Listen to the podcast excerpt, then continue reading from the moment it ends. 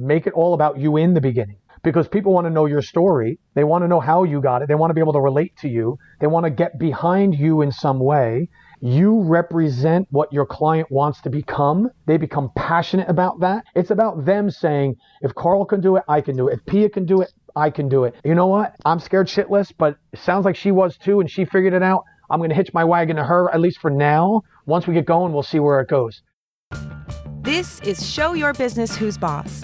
Listen in on behind the scenes, unfiltered conversations with my favorite business owner friends who take charge and make their businesses work for them. Don't just be your own boss, show your business who's boss. I'm Pia Silva. Today, I'm bringing on a serious badass in the coaching and consulting world, badass business owner Carl Gould. Now, it seems like everyone and their mother is a business coach these days. Well, Carl is going to put us all to shame. First, he was an entrepreneur and he built three multi million dollar businesses by the age of 40. Then he started and launched what is now a super successful business advisory and coaching advisory company called Seven Stage Advisors, which has mentored the launch of over 5,000 businesses and has trained, certified, and accredited over 7,000 business coaches and mentors since 2002. He's written nine books, plus co authored many more, including Blueprint for Success with Ken Blanchard and, wait for it, Stephen Covey. Oh my God, my hero.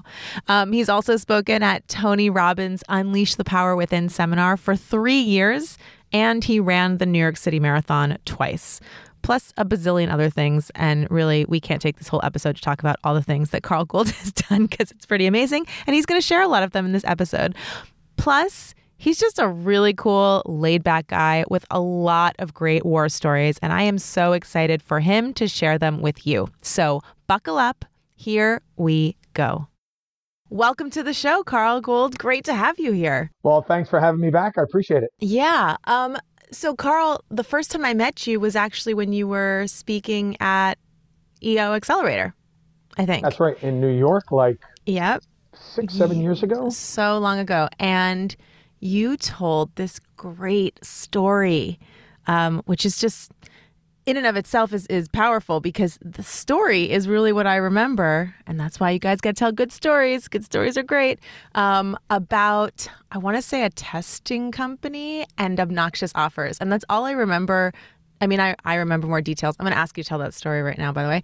Um, but it stuck with me. It was so powerful. It used great language. The story was illustrated stuff. And then I ended up writing about it in Forbes later. And I was like, I gotta, I gotta tell people this, this That story. story, yeah. um, and then we've just been in touch ever since. So tell us this story because this is kind of how I met you. So the the the kind of the genesis of the obnoxious offer was when I when I first got into business. I was not intending to go into a contracting company. As a matter of fact, I was going to college for accounting and finance, but I broke my leg pretty badly, and I was drive. I was paying my way through school, and so I had to leave school. I couldn't go back right away, so a bit of a bummer. And I needed to make money. All all of a sudden, all the loans I took out to go to school came due, so I started a landscaping company. And the ver- the first year that I'm in business, all I kept hearing were complaints. Like I would show up to give a proposal on something and on a project and all I, you know, either whether it was the owner of the home or the building or the development company, they would just start yelling. They'd be like, "What's up with you people? Why don't you come on time? You never phone, you never call back. You're not responsive." And I would say, "Well, listen, sir, I'll tell my competitors how to do their job better, but I'm the guy that's here. Like, would you like to talk about the actual job or do you want to keep venting your frustration, right?" And so, what did I know? I was 18 years old. I didn't, I didn't, I didn't get really what was going on. And so that whole fall, I started my business in uh, August of uh, uh, of that year. And in New Jersey, you know, landscaping is a short season. Hits Thanksgiving, ground's frozen, you're done. And so for those next few months, I kept hearing all of these complaints. The next year, I said, all right, there's something here. Everyone is saying the same thing. So I took the top five complaints and I created a second level of service. So if somebody came to me and said, here's the work that I want done, I would call that the standard, like the standard scope of work. And then I created something called the guarantee. And the top five complaints that I got were start time, finish time, you know, contractor driven change orders. So every service company knows you tell them one price, then you say, oh, while we're here, why don't we do this? Why don't we, you know, uh, so contractor driven change orders, which would raise the price and extend the job. There was no guarantee, you know, they nobody guaranteed or stood behind their work. And, you know, clients were frustrated that they had to manage all the contractors on the site. So I guaranteed those five things wouldn't happen. And if you met my criteria, you had to pay on time, you had to make all your choices on time, free access to the facility. If if you legit did what you were supposed to do on your checklist and I failed on any one of the five, you got to keep the entire landscaping project and I wrote you a check back for the full amount at the end. And my average sale at the time was $50,000. And but I put a 35% premium on that same project so I would start on a certain day no matter what. And if it poured, if it was a downpour for two weeks straight, we worked in the rain every single day, no excuses. We were done, and um, and so we had people at first were like, "What? You want to charge me all this extra?" And I said, "If you want to cut the line and get in front, I'll do it, but that means I'm working weekends, I'm working nights, I got to bring on extra guys. There's extra cost. So, but I'll be done. I'll start and I'll finish on time. And so fast forward, so it became my top seller. But I I sent this. I made the mistake. I'll never do it again. A friend of mine said, "Hey, listen, that that guarantee thing you do. A buddy of mine's in in trouble with one of his buildings. Can you do that for him?" And I'm like, "Absolutely, uh, Bill. I'll I'll do it. Any friend of yours, friend of mine." So I thought we were kind of like doing this friend thing where they kind of understood what I did. They understood there'd be a premium. Well, mistake. I e- I sent over the proposal prior to getting there. So the guy saw all the numbers. I walk in thinking like, hey, this will be easy. You know, I'm going to just present my proposal and and uh, everything will be fine. The guy was livid, threw a fit. He and so he screamed at me. Everything. Because of the price. So he so he sits down and he goes he goes, okay. Carl, you're young. You don't understand how this works. You can't charge these effing prices. He goes, what's up this? He says, you are off the reservation high. He said, You know why I called my friend Bill? The last motherfucker I threw out of here, you were ha- was half of what you're charging. And I said, I would never, you know, pay this. You are double the amount. What the fuck are you thinking? This isn't how business yeah. works. And he says, This is obnoxious. He goes, This is obnoxious. I'm insulted. And I was like, What? Like I, I turned around proposals, plans in like 24 hours, unheard of, busy season, and I'm like, well, this isn't going very well. And um, so I'm sitting there, and the guy goes, "Don't move," and he leaves the room, and I'm like, "Okay, maybe I ought to go." He comes back out after this long lecture with a con- signed contract, and I demanded a 50% deposit up front if you wanted to do the guarantee. And he walks back in, and he's like, "All right, now you could start Tuesday." It says right here you could start Tuesday. Is that right?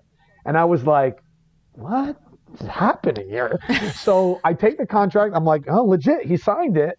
And I'm like, yeah, Tuesday we start. All right. He goes, and then he, then he got into the logistics because I had to have keys to the place. I had to have access. There's a lead, you know, there's a point person. You know, we have to set up a design meeting. And he's like, all right, you're going to get with my facility guy here and da da da da this. And here, here's my here's my project manager. And he started just barking out all of the uh, logistics of this. So I this was I never forget because this was on a Thursday. So Thursday, the whole weekend, I'm like, was that, did that really happen? I remember I drove right to the bank to put it in the, the check in the bank because I didn't believe it was actually legit and that it would be like canceled and whatever. Sure enough, the, uh, it was all good. And so the whole weekend, I'm like, something, I'm, I'm on to something. And I said, why did he go through all that and then hire me? And what I realized was he was more mad at himself than me he got himself into a bad spot with his building, and he was under such a time crunch that if somebody didn't start the landscaping on Tuesday, he would not get a progressive payment, a big payment that he needed. So that's why the start date was so important because people that have a construction loan, they need certain work to start on a certain day no matter what. So, you know, so wow. I would I would there were times, Pia, I would start jobs where I had to rent jackhammers and jackhammer through the ice to create trenches to make it appear like I was planting trees, you know, so they could bring the bank inspector out. They said, "Oh, landscapers here. Okay, you cut the check." and then I'd have to be done on a certain day so then so they can get their next progressive payment. That's what I found out. I tapped into all of these people who on the commercial side that were under time pressure for their progressive payments, and then on the residential side, everybody had an event. We're having the wedding in the backyard. We're, we, we're about to move into our new house. Everybody had Johnny or Janie's something going on. And with, they found themselves so far behind. I said, look, you want to skip the line? Skip the line. It's just there's a 35% surcharge, basically.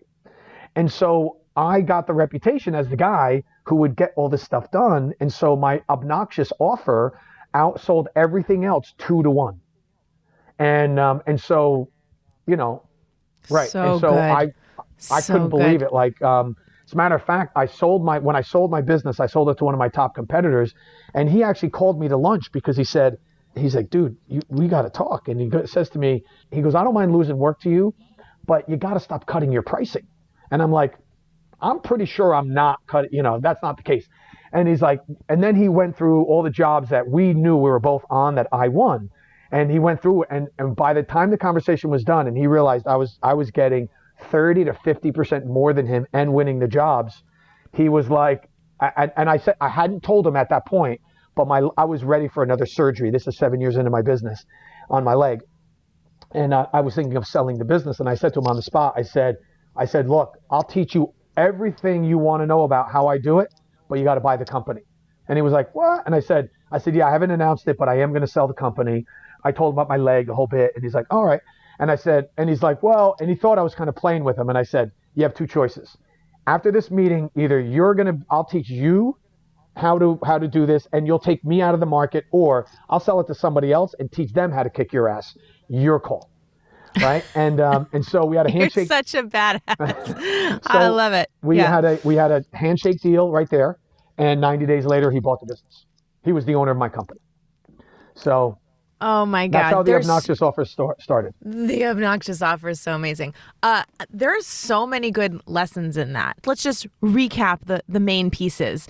You took all the complaints that everybody has, and we all know them. Maybe not specifically in landscaping, but just in like construction in general, and Yep. all all kinds of you know. Everybody has that vibe of that industry, and you put you increase the price by thirty five percent. I mean, so on a fifty thousand dollar project, it's like seventeen thousand dollars. Yep, 17 grand. 17 extra grand to do what theoretically people who, who they're hiring should also do like hey i'm going to start on this day and end on this day. Right. it's just same guaranteeing i'm going to do it. It's it's, just being you know more principled in your word or you know backing it up. That alone is just so i love the framing of that. And you know i mean it's a, a big part of the premium pricing in general that I Sure. um, tout, which is you know be awesome and you can charge more because a lot people will pay a premium price to to get that they, they will pay a premium price because they trust that you're going to deliver in whatever way and not everyone's going to pay it but some people are but it sounds like you also tapped into this other piece, which is that there's a lot of people out there looking for this service that had a time crunch. Do you feel like it could have, would have worked without that pressure point? Um, that was the main pressure point, but it wasn't Yeah. the only one. Okay. Um, it was the most effective one, and I think it, there'll always be a pressure point because people, Right. you know, respond best to deadlines. They often wait not to the last minute, but you know, if you're going to have a wedding in your backyard, you're not going to landscape and have it ready two years in advance. There's a certain timing that just has to stack up, you know. Sure. And you're not, and if you're building a building, you're not doing the landscaping first because all the stuff has to happen on the outside. And then it was always myself and the paving company that came in last. So we mm-hmm. were always on the job site together. We were like, all right, don't put your stuff over here and don't stack your stuff on us, you know. and we were always working together. So there's just a sequence to how things happen. So there, there's always going to be that. But here's here's the two other things that I tapped into that I realized mm-hmm. I tapped into. One, when you people who like what you do not only are willing to overpay for your services, they want to overpay for your services because they want to brag that they are your top client. Mm. Right? So think about this. And you say, "Oh, come on. Really?" Now think about any of you, I don't know, do you own a car? You live in Brooklyn. Do you even own a car? I have a car. You've yeah. got a car. Okay. Most people, if they go out and buy the car they want, they tend to put more features in it than they need. Right? I bet your car has air conditioning. Bet your car has mm-hmm. leather seats. you're, you know, I know people in the South who have four wheel drive. I'm like, what, you doing with four wheel drive here, right? Who needs a twin turbo anything? Nobody, right? But if you're passionate about something, you work hard to become the best without any prompting. You work hard to become the best customer of that product or service, um, you know, on your own. So, example, if you go to see your favorite band, you don't call up and try to get the shittiest seats. You call up and you try to get the best seats you can you can afford or that are available, right? When I, I took my daughter to Hannah, Montana years ago, right? And I was just like, get me in the building. I don't care where we are, right? But then I went to go see Paul McCartney and U2. I'm like, how close to the stage can we get? Right? So same concert, same person on stage, right? But I and it, it no matter what, it's the same music. But I wanted a better seat and I was willing to pay more for it. So what I tapped into was as soon as you start overcharging, and that's my goal for every one of my clients. I don't want people paying for your service. I want them overpaying for your service because what you do is you find the people that are that are passionate about what you do, that value what you do, and they want they want you to work for them. They don't want to work with you. Right? Mm. They want you to do it. They want you to do the work. So I found that I tapped into that so the person that's passionate but once you, and once you, uh, with the obnoxious offer, the other thing that I found out was, as soon as somebody overpays, they become a partner in success. So, for example, if somebody just pays for your regular service, right, Pia, and you make a mistake, it's your problem. They're like, Pia, what are you going to do about that? You f this up. You didn't do this. You didn't deliver on time. What are you going to do? But if I'm overpaying for the service and something goes wrong, we have a problem now right? Because mm-hmm. I'm not going to meet my deadline. I'm not going to meet my promise to somebody else. So what I'm going to do is I'm going to work with you to pave the way so this can be as successful as an engagement as possible.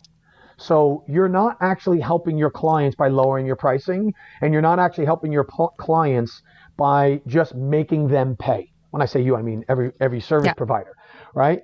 You what you want to do is you want. I suggest everybody. I don't care what you sell or how you sell it. And I know there's a couple of there's a couple of exceptions, like if you own a title company or, you know, there's certainly highly regulated industries, but there's still a way to do the obnoxious offer. But you, um, uh, when you when you force your you give your clientele the option to overpay, take the premium path, you will segment your clients and you'll know who your best clients are and you'll know who your partners are, right? And and they will be the most attentive because they're likely overpaying because there's somewhere in there there's that little bit of distress or feeling like you're the last option or they tried something else and it didn't work. So you have their full attention. So you're going to tap into the passionate people, the committed people, you know, and, you know, who doesn't want clients that, you know, have the money and are well behaved to do the service, right? But you're, but you're getting that highest creme de la creme clientele right out of the gate. Yes. And like we, there's, a piece of this that we have to mention, which is you also had at what, 19, did you say? I started at 18, but the 18. obnoxious offer okay. was born at 19. Okay, the 19 year old obnoxious offer. You also had it. And I, this is, I don't know if this is just a, a, a trait, a character trait that one is born with. I kind of have that I have it too, so I can relate. But I know a lot of people don't have it, which is kind of the the confidence to make an obnoxious offer right. and know you're going to deliver. Right? Like I, I don't know. Were you were you an athlete? You seem. I mean, how did you? I was. I, I, played. Um, I played baseball, basketball, football as a kid. Uh, so yeah, there was a there was a competitive side to me that you know. Um, the reason why I went into business, honestly, when I got out of school, I went back to the guy I worked worked for, and um, what I realized was he used to send me out on proposals when I was 16 years old. And then he would tell me to go manage the jobs. And I remember walking away from this like, well, what do I need him for? Other than the leads, you know, I'm doing everything. But I actually went back to him first and said, you know, do you have, you have any work? And he was like, yeah, come on back. And then I realized he was going to put me in the same thing I, he was doing before. I wasn't going to make any more money. And then I was like, I'm just going to do this myself. No, uh, but I'm asking, not even just competition. Like, um, and it, you, you can get it from anywhere in your life but i know for me i got it from like dancing there's like certain kinds of training that you have as as you grow up that yeah. that trains you the, the, not everyone is going to see it's uh, raining and and uh, and frozen ground and be like, oh, we can fig, you know, let's make right. that happen. Just not everyone's going to do. It. Some people are going to look at it and go, well, we can't start today because there's a, an, a It's a foot of in. ice on the on the floor. So, you know, I think it's just a certain kind of personality that's going to say, "I can make that obnoxious offer because I know that I will show up and deliver whatever it is because I'm not going to be scared by something that might Yeah. get in the way." And and some people are not are not like that, but everyone can be like that. And so I, I kind of want to underline that because I think that's really important. If you're going to put yourself out there like that, you also have to have the confidence that you know you can make shit happen. right. Well, here here's the thing. Um, I, I agree with everything you said. What I the one thing that I would add to that though is the very first time anyone does anything, I don't care who you are. I've coached over hundred thousand top performers now over 30 years. You are all scared shitless the first time you do whatever it is you do, and you don't have confidence. And it's not Yes. confidence in the beginning. It's like holy shit, holy shit, holy shit, and you need a push some way. Everybody does it. I went skydiving. I got. I I feel like I'm a pretty confident guy at this point. At the edge of the plane, I was. If it was just up to me, and there wasn't a guy strapped to my back throwing me out of the plane, not so sure I'm doing it. You know. Yeah. But I think the first time there needs to be some leap of faith. You have to whatever it is, whether you're pushed, whether you do it, you just need to have the guts to try. And I think you just need to take a bet, a gamble on yourself the first time. And then that's when you find out that confidence is transferable. Right? So hmm. like you said, you were a dancer, confident in dancer as a dancer, mm-hmm. but you you you didn't come out of the womb like I'm going to be a content writer someday. I'm Yeah. so confident at that. You know, you said, "Wait, if I could do that, I can do this." But the very first time, it's a level playing field. This is the this is the part I don't think a lot of people get is when when and whenever we do anything for the first time, nobody has the advantage.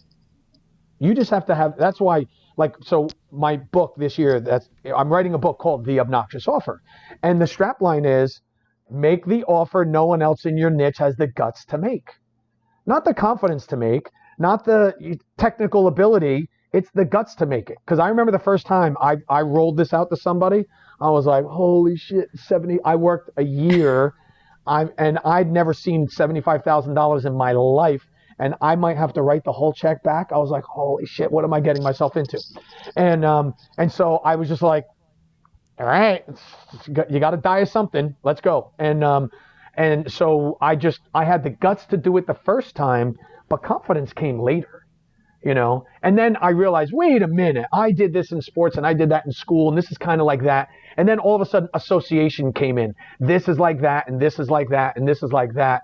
And i was able to assemble confidence. And then yes from there you know from there it builds because but i'm building on either either a success or a successful turnaround after a failure you know? Mm-hmm. Yeah, that's it's such a good point. Yeah, of course, we're all scared shitless, and and in the beginning in the beginning, and but also, um, I mean, you work with CEOs. You work with people who have had who have already pushed themselves over the cliff many times. So they've gotten Right. to where they are. Do you find that you are you're the guy strapped to their back, pushing them out of the out of the plane, no matter how much success they've had, because there's always more. So yeah, that's a good point. I'm I'm the, now I'm now the tandem Yeah. dive master. but what I uh, jump master I should say. But yeah, the I, I put CEOs and I put owners in two classifications. One, they're trying to make a mark, or two, they're not trying not to screw it up. Okay. And by make a mark, meaning, you know, I want, I have a goal. I want to do something. Maybe I just want to feed my family. Maybe I want to prove I can be in business by myself. Whatever my mark is, right? And as soon as they, and so they come out of the gate and they haven't made their mark yet. And so we'll help them make their mark. And I, I suspect that's what you do a lot in uh, Worst of All Design as well. You're helping them find their voice, right? Yeah. You're making their mark. But then you'll get the company that has had some success. They're c- candidly, they're making enough money to have a good enough life, but they know there's more, and they've they've sat on their calling for a while, and now they're getting some external pressure, whether it was COVID or whether it was a downturn or whether it was a competitor came in next door and all of a sudden somebody's eating their lunch, and they're like, holy shit, I don't want to screw this up, and they realize that the only thing they can't do is stay the same. And so that's when I, that's usually the conversation I'll have, some version of that in the beginning. You know, on the outside looking in, great business. Everyone's like, "Oh my God, you did this! You got, you write that article, you got that award." One on one, it's like, "Holy shit, dude!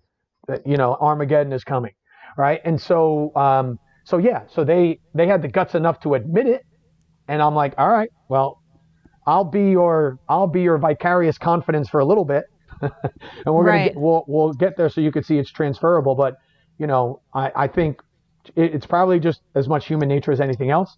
But everybody, you know, almost everyone needs a push. Yeah. You know, Right. And and the farther they go, like they need to get, keep being pushed yeah, there is to get right. to the. There's There- no end. exactly. Yeah. So if you think about it, you're you you only will perform to the definition of yourself or your how you define or what your identity is. If um like right, you're you when you were badass, you were badass. And you're like, yeah, I, I've done that. Now I'm now I'm the boss, right? So you became 100% badass, but then as boss, I'm like, well, I'm 80% now. I'm not sure how boss I am. I got to build out to boss. And then when you're boss, then you're going to be diva, queen, goddess, whatever, right? That's the next level, right? But as soon as you get to kind of the edge of your comfort zone, that's when that's when it's time to redefine, recalibrate your goals. And it's the job of a CEO to push that limit constantly. You have to live in in um, uh, rock climbing. They say that if you're not on the if you're not on the edge, you're taking up too much space. Ooh. And so yeah, so That's good. that's what a CEO. That's their life.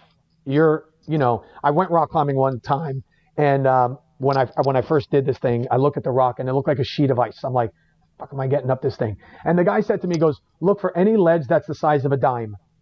And then all of a sudden the, the rock changed. And then it looked like a ladder. I mean, a ladder of little dimes. Yeah. And then I was like, holy cow, now I see how I can go. And so he, I'm like, that's it? He goes, yeah. He goes, big toe, big toe, fingers, look for dimes, crawl up the rock. And I was like, and then I, I'm going up the rock. And I was like, holy crap, that's, and, and I realized that as, as, as once I knew what to, what to grab onto and where to go, um, it was by no stretch easy.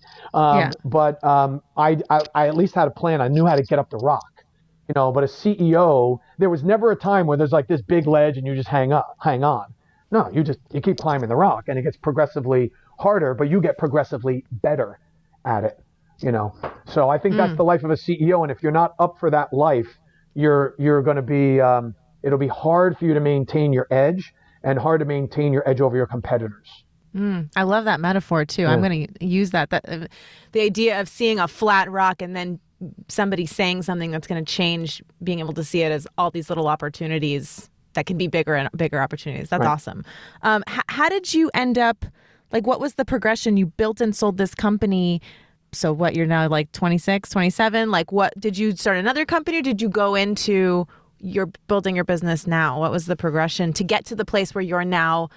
because you own your own you you own a business but you are coaching other people on their businesses and consulting or sorry no, no, Right. consulting Yeah, so at that time, so I started out, I started in, in my landscaping company in 1985.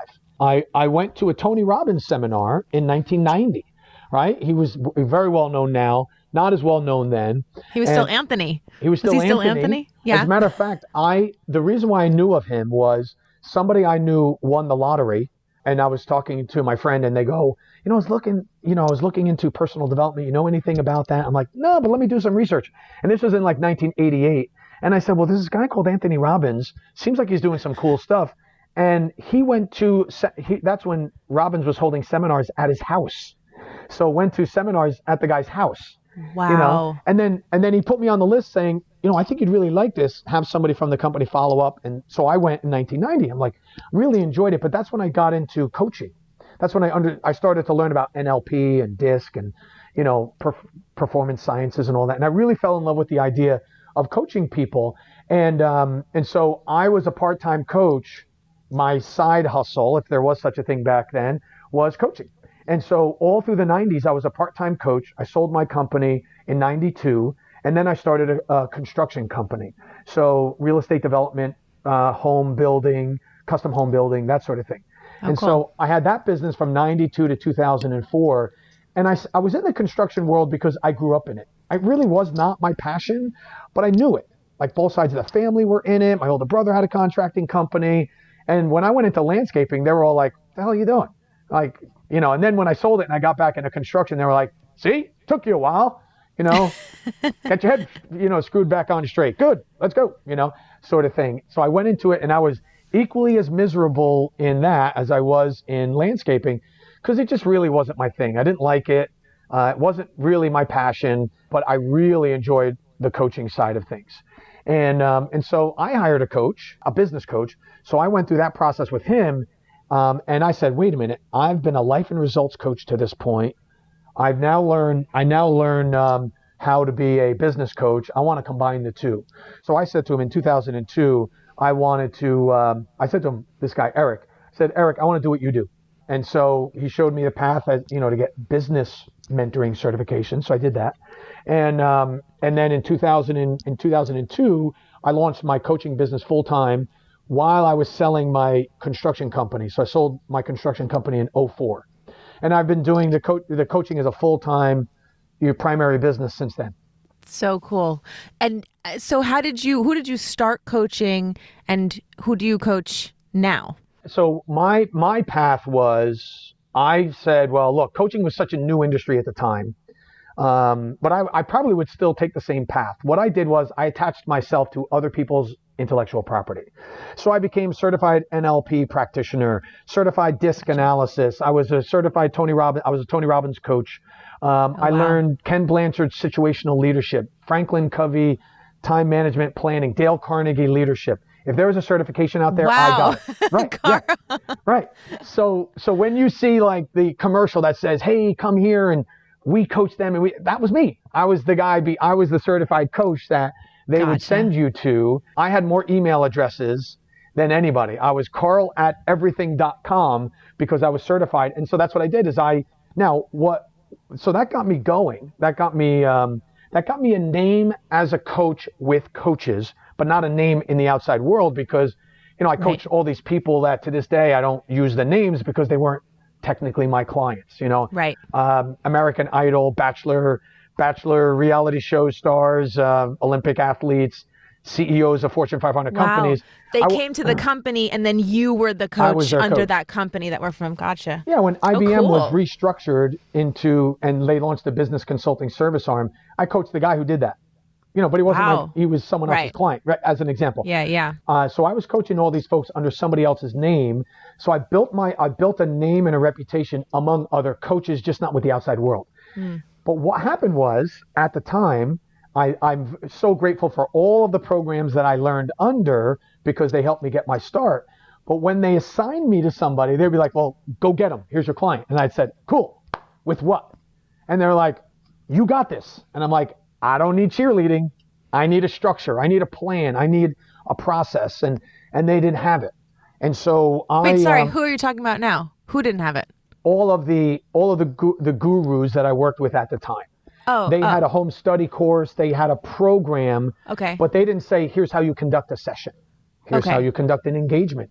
Here's how you bill for your services. Here's how you manage multiple clients. Here's how you dig in for other opportunities. yeah. They didn't give to- you the the business plan to be your own coach. correct. Gotcha. Correct. They just said somebody wants coaching on, you know, uh, the Franklin Covey time management system.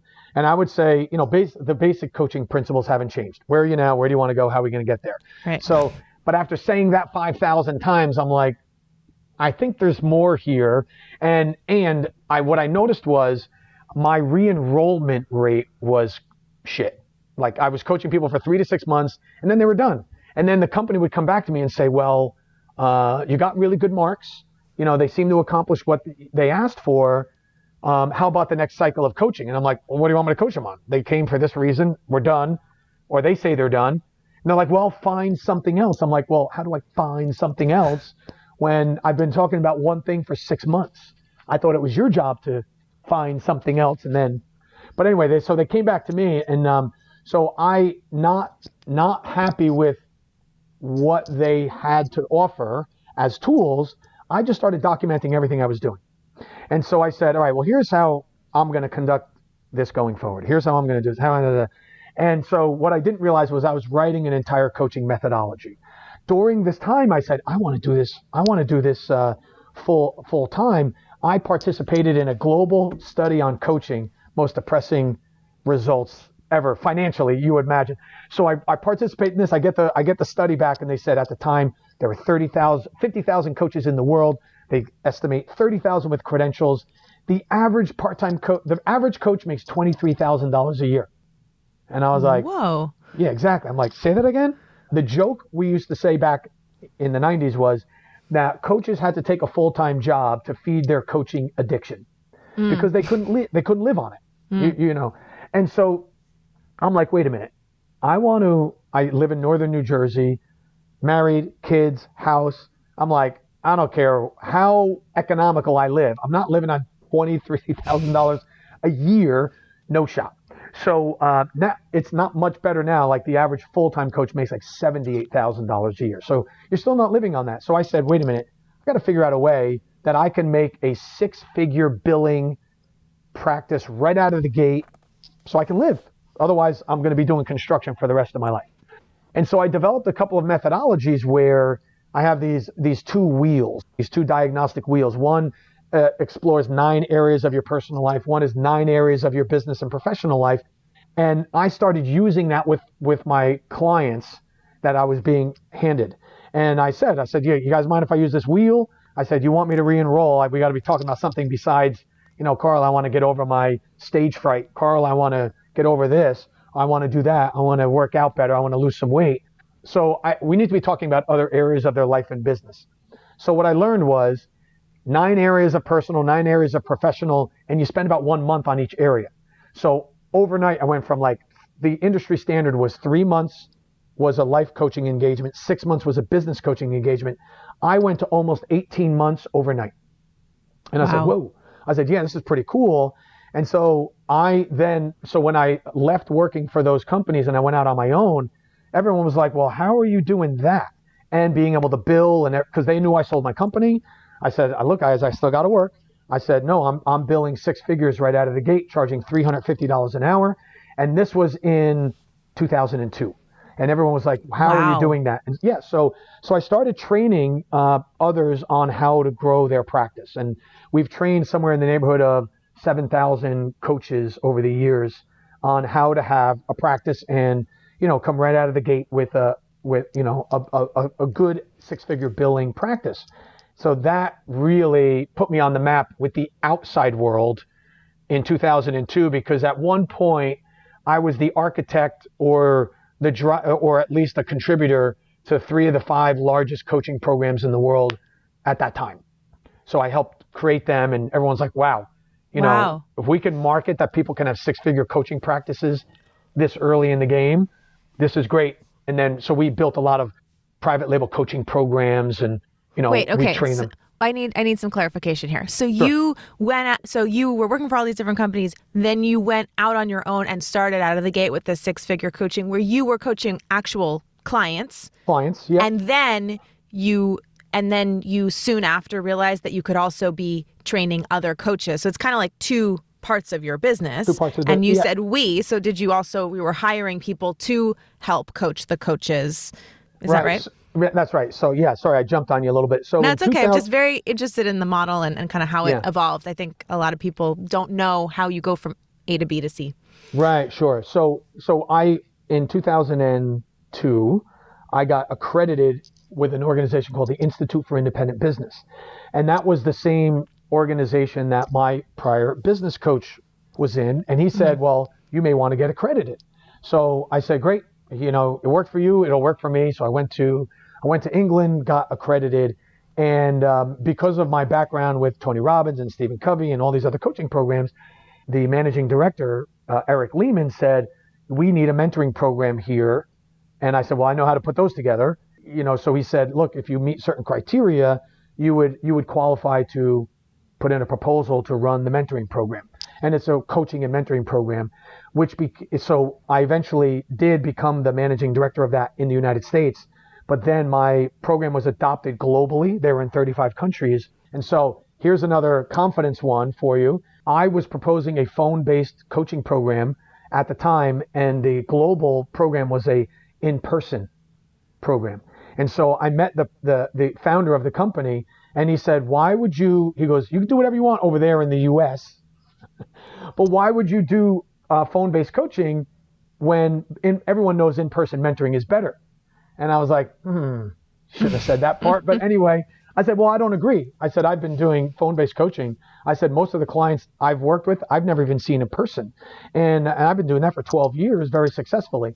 And, um, and so there was a part of their program where when you came out and you were accredited, their call center gave you 10 appointments uh, with business owners who said they wanted to grow.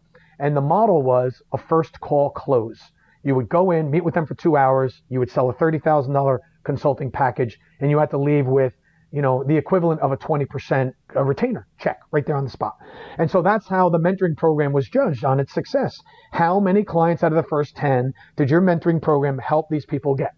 And so I, we had a back of the napkin bet where I said, I bet you, the guy's name was Lyndon. I said, Lyndon, you give me a year and we'll compare results. If my program outperforms your program, I get the global program if your program outperforms mine, I will give it to whoever's running your other the guy in England. I'll give it to him. So, so that's a gutsy. Like, right. So he said, um, are, are you are you serious? I'm like, dead on. I said, you don't think it's gonna? I said, I already know how much better our program is going to outperform. I already know where this is going, so I'm happy to make the bet. And so we made this back of the napkin bet, literally, and um, and so his program was the, the standard was one out of 10. Come out of the gate, you meet somebody blind for the first time, you sit down with them one time and they write you a check and commit to $30,000. One out of 10 was good. Go on 30 appointments, you're billing, you know, you're getting paid three to $5,000 a month. You're billing almost six figures with three clients. Our program did 3.71 out of 10. It wasn't even close, right? And so after one year, so I came back to Lyndon and I'm like, what do we got? And he's like, well, I'm not so convinced that, you know, that this is going to work and, you know, that our culture is ready, you know, all this bullshit. So anyway, but what he did was he gave my, pro- he took the program and he gave it to his other guy and said, run this program like this. And so, and so instead of honoring the deal, he didn't he, honor the deal. Wait for it. Okay. Wait for it. He didn't honor the deal at first. He gave it to, he gave it to the other practitioner and said, I want you to incorporate phone based which wasn't fair to the guy because the guy had designed an in-person mentoring yeah, he didn't program. know. It's he not his know. program. Yeah. yeah. Exactly. And so it did not do very well that year. It didn't perform where it didn't perform as expected. It didn't perform as well as as ours did in the second year. So I went back to him in the second year. I'm like, all right. So I showed you in year one. You tried it on your own in year two. At what point are we gonna are, are you gonna honor your deal? And so that year he did but I didn't get it. He said, Well, I'm going to open up a bidding process for the global program, which at the end I, I won. And that's how that's how I got the that's how I got the IIB program. And that's what really put me on the map globally because now I so if you if you hear about mastermind programs, you know, hey, I'm running a mastermind, I've got this mentoring program. Well, most of those are based on the IIB mentoring program that I created in the early 2000s. So like wow. the framework for those comes from that. So so that was kind of my contribution to the coaching and consulting community was I wrote what are some of the standards now in um, in the in the industry. That's amazing. That's incredible. So what does your business look like today? Like how is it broken up and and how how is your time broken up also? So since then I've I spend a lot of my time writing writing books, articles. Uh, I've written seven books on my own, and I've helped other authors publish their book. I'm the co-author um, with them. I've done that another 10 or 12 times. I, we spend most of our time as a consulting and coaching firm. Maybe I'm just a glutton for punishment, but one of the things that always bothered me was that how few people actually act on the information they're given at seminars and webinars. You know, they take the home study course, you know, it it, pro- it provides some relief in the moment. They they act on it a little bit, but they don't really they don't really act on it all the way. And so I saw a niche that could be fulfilled, and I said, you know what? We're not we're not that company. If you want to become an Olympic athlete, you don't want to just lose five pounds, but you want to become like a high performance athlete. We're your team. And so we we're a cross between a management consulting firm and business coaches where We'll help you create this differentiation, totally obnoxious plan, but then we'll stay with you and make sure you execute. So when you are at the edge of the plane and you're afraid of jumping, you're going because we're strapped to your back and we're going to make sure that you jump. Um, and so we I spend the overwhelming majority of my time there. I really enjoy that. Um, so if anyone's trying to still figure out like what does that mean, if you've ever watched that show The Profit with Marcus Lemonis on CNBC, My favorite. that's what we do basically. We don't always invest in the client, then the company. We do in some cases. You do? Um, but we are sometimes just a consultant and sometimes we're the partner with them. So that's what we do today. And we, we still do some training and certification. We're still the training arm behind other coaching companies. Okay. Um, the largest coaching fran- peer-to-peer advisory franchise in the world. There's a few others that we're that we're involved with, but uh, most of my time is spent speaking, writing, and coaching and consulting. Because you're the face of this. You're the thought leader. You're the reason that people trust the company. Well, that was certainly in the beginning, but uh, Okay. but Less so now because it's gotten so so, now. big. Yeah. when when I, it hit me about it was like 2012 13 i remember we had onboarded a bunch of clients in a row and when um, i they were asked for referrals right references so i said oh yeah would you talk to so and so and most of the references for those people we were onboarding they would say oh we're doing the carl gould method right fast forward a year or two and those same people who were clients i said hey would you mind being a reference for somebody else? And they said i'm happy to. And i could see in the emails they said oh yeah we're doing we're doing the seven stage method. Mm. so that I could, right around that time i think the method has become as desirable as anyone possibly working with me personally. And i'm, I'm I- look i say to them I'm, i said listen thank you. It's flattering that you want to work with me personally. I'm happy to be part of it um, however i've got this this amazing team that are they're all subject matter experts. They've done it all. They've seen it all. You know, we have the nickname ridiculous resumes. There's they're ridiculous resumes. You check that out and tell me you don't want to work with that person and then fine i'll be your coach. But um, i think we've done a good job of, of of talking about how accomplished the team is and why they'd want to work with the whole team. That's really helpful to hear because it sounds like, correct me if I'm wrong, it's like it did start on your authority. You did build, obviously, you have this incredible reputation and then built this business that is separate from you. And then over time, we're able to transfer that authority to the business so that people can come to um, your company, hire them, not work with you. So it, it was able to evolve like that. Because I think a lot of people are, a lot of people start out with the idea that I don't want to be the face of my business because then people always want to work with me.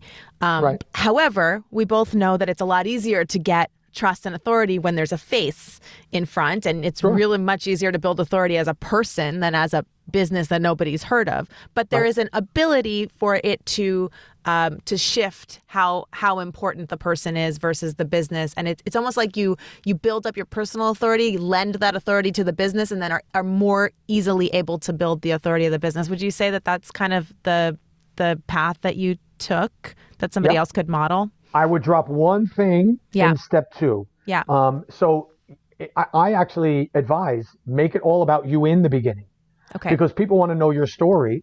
Yeah. They want to know how you got it. They want to be able to relate to you. They want to get behind you in some way. And again, you, you meaning you, Pia, me, Carl, and everyone who's listening, you represent what your client wants to become. They become passionate about that, and that's when they overpay right? And that's when they dive in. And it's not just about overpaying, but it's about them Right. buying. It's about them saying, if Carl can do it, I can do it. If Pia can do it, I can do it. You know what? I'm scared shitless, but it sounds like she was too, and she figured it out. I'm going to hitch my wagon to her, at least for now. And let's just see, you know, once we get going, we'll see where it goes. But then what's critically important is you have to establish what are the guiding principles, pillars, keys, tricks, hacks, whatever you want to call it, that you are guiding. So it goes build your personal brand, build the pillars on which your methodology is built, then flip to the methodology, and company comes last. Hmm. So that's so I people ask me this all the time. They're like, oh well, I can't sell my business if it's got my name on it. Yeah, like Porsche couldn't sell tomorrow, like Ford couldn't sell tomorrow. They all did it, right? Right. But it's it started out as Henry Ford. We still quote him today, but then it became about his assembly line.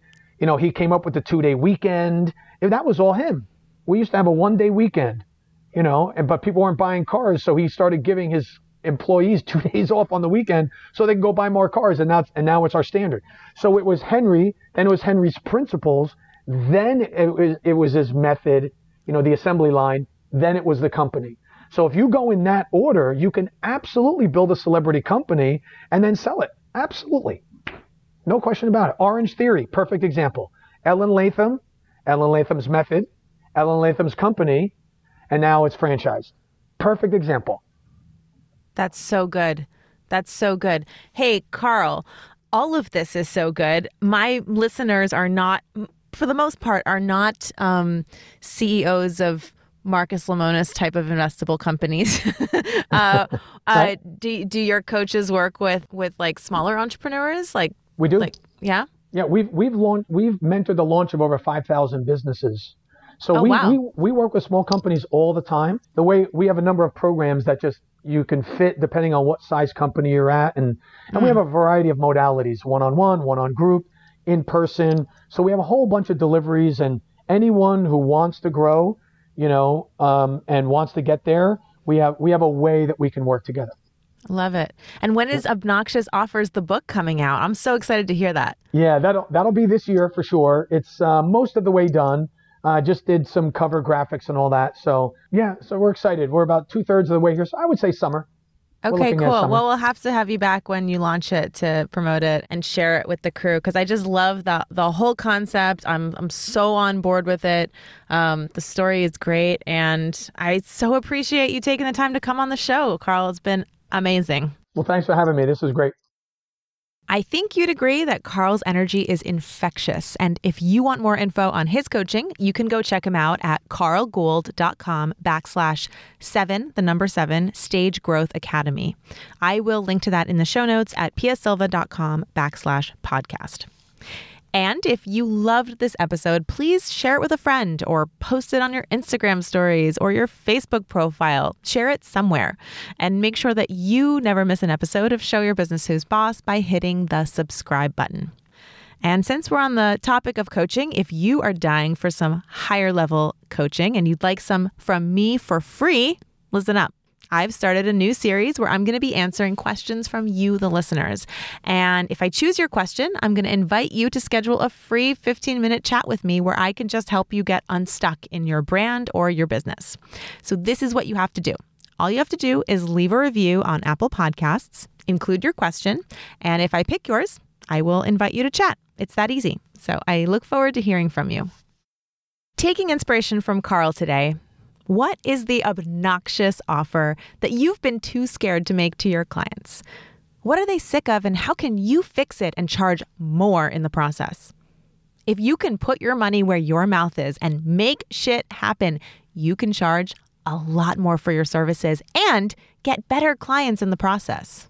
Ugh, I love that story of the client chewing Carl out and then signing the contract. That is so badass. Do you have the guts to try? That would be an awesome next step to showing your business who's boss. Show Your Business Who's Boss is produced by Yellow House Media. Production coordinator is Sean McMullen. This episode is edited by Marty Seafeld. Production assistance by Kristen Runvik. Our theme music is Glass Prisms by Western Runners.